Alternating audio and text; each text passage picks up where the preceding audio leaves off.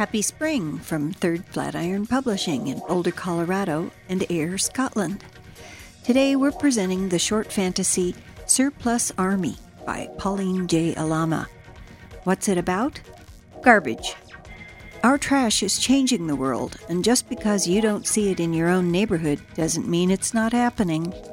Pauline hails from New Jersey and notes that she once lived just downwind from the Meadowlands district. Her fantasy quest novel, The Eye of Night, is available from Amazon and Barnes & Noble, and she has stories in several volumes of Sword and Sorceress and other venues. Please see the interview posted with this podcast for the address of her website and Facebook page.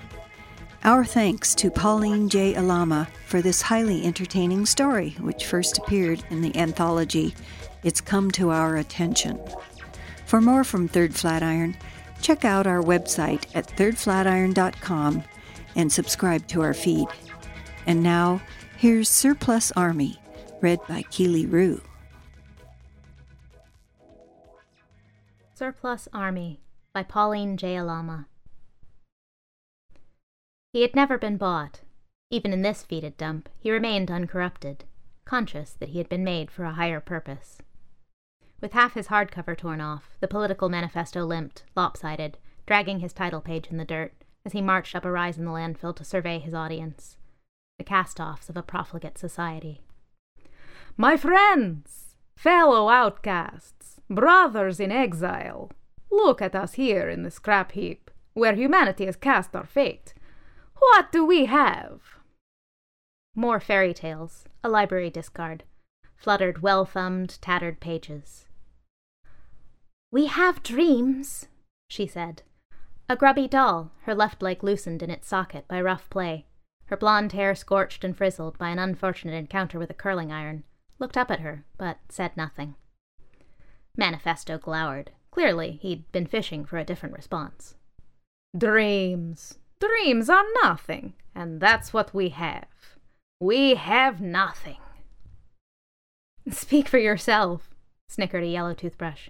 I think I have gingivitis. Maybe streptococcus. I have memories, a pair of jeans spoke through a hole in the knee. You, scoffed a laptop with a cracked screen. You don't have memories. I have memories. Yes, I do, the jeans said mildly. I climbed a mountain. Not a landfill, a real mountain. I tasted sweat and smelled pine needles. I remember. I remember, the doll said hesitantly. A lap. And a voice. I used to have a voice. Impossible, scoffed the laptop. You don't even have a chip. Blondie. That's not my name, the doll protested weakly. But she was troubled. Had she really had a voice?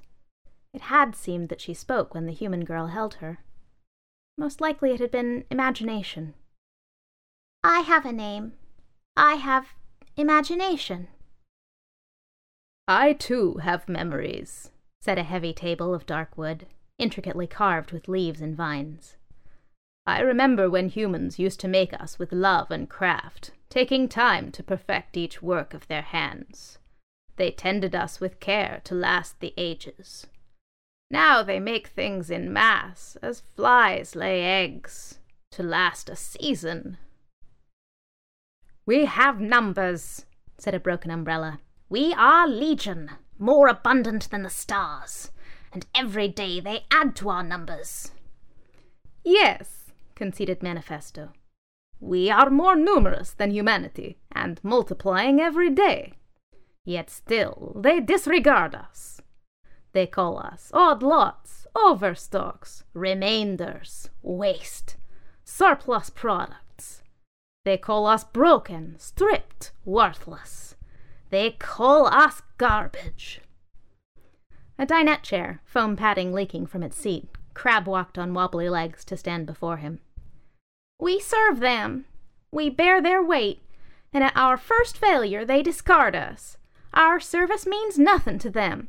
We are nothing to them. We have mass, weight, volume, a science text observed. opening to the relevant pages with a practiced snap of her spine. We occupy space. We displace air. And what will that get us? When will they feel our weight? said a hammerhead, long divorced from its handle.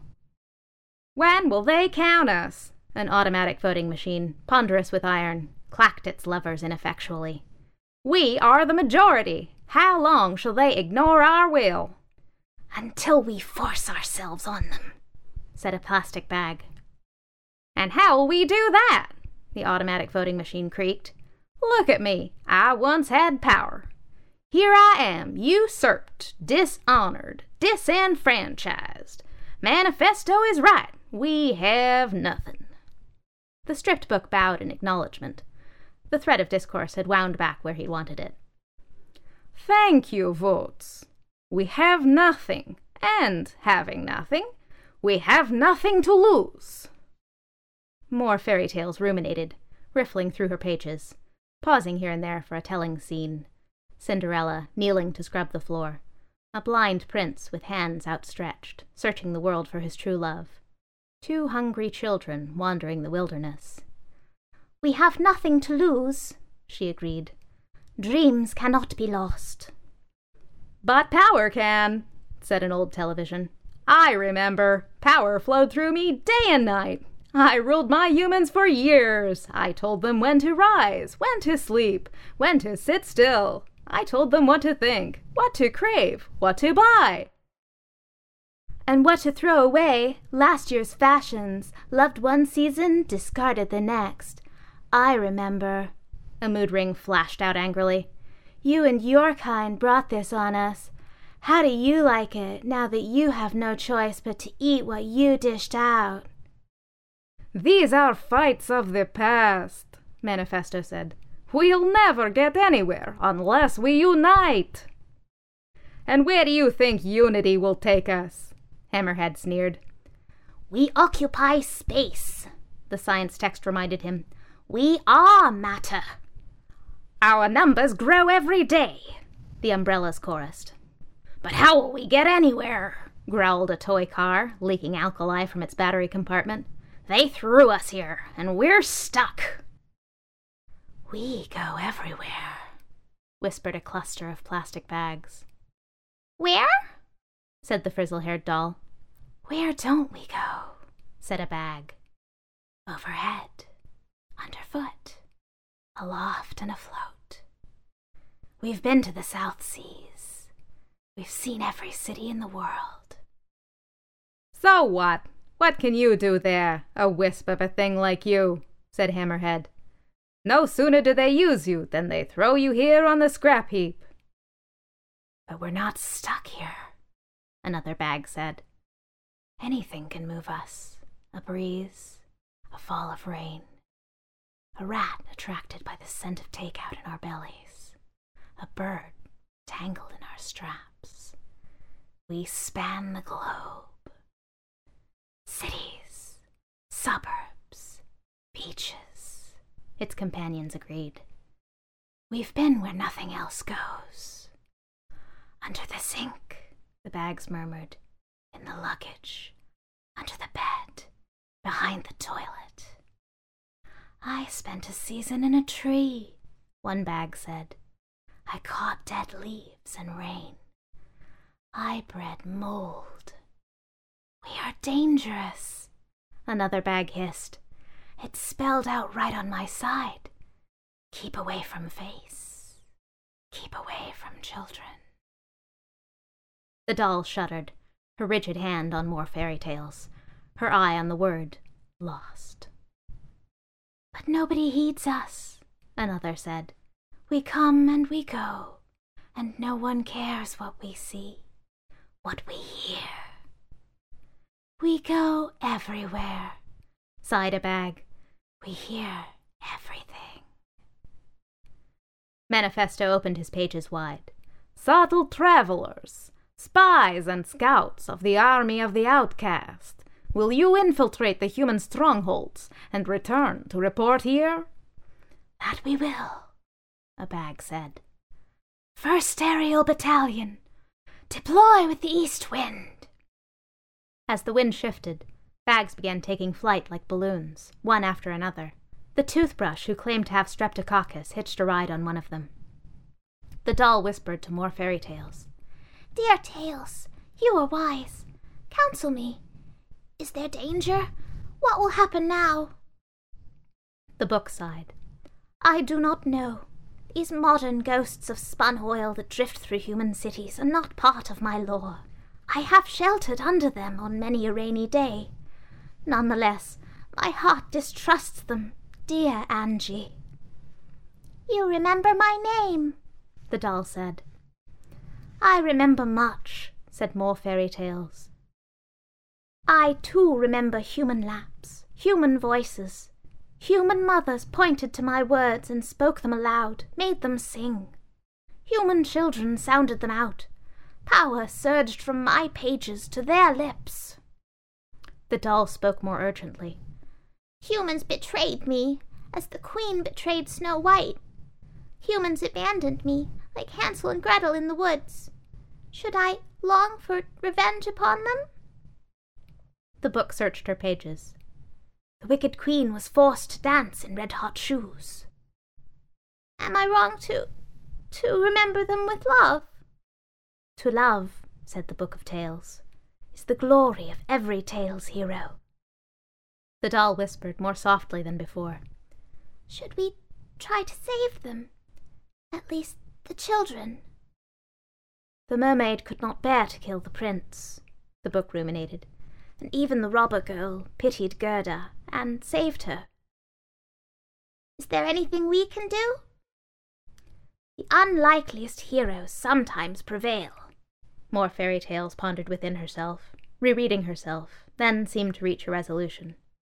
The wind carries more than plastic bags. Words fly on the wind. Rumours, stories, folkways. She opened till her binding strained, and let a sudden gust tear loose a tattered page, lofting it over the houses. Maybe they will remember. Maybe they will learn. At least the children. And children grow up in time. The miller's son becomes the marquis, sometimes, or the goose girl becomes queen. Power can be lost, yes, but it can also be gained. Her ruffling pages settled on a picture. Vasilisa the Beautiful clutched her doll on the path to Baba Yaga's hut. I'll go, Angie said. Someone's got to. And she set out to seek her fortune, more fairy tales whispered. Godspeed. Angie tottered on her unjointed legs, favoring the wounded left one, till she faced Manifesto. Let me go with the first aerial company. I'm light, I won't weigh them down, and I can go where the bags won't be welcome. I don't have to keep away from children. She caught the handle of a bag as it took flight. Her weight, though small, almost sank it. Yet she rode it long enough to reach flowing water, dropped to the surface, and floated. She was not afraid of drowning. She had read The Little Mermaid often enough to know a voice had been the price for legs. What was the price of a voice to be heard in the human world? Her left leg, which had been wobbly for years, dropped away.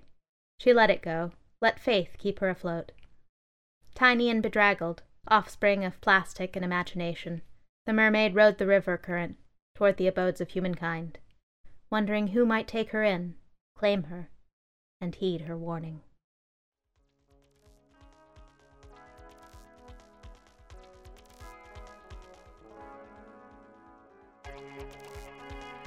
Thanks for listening to this podcast from thirdflatiron.com.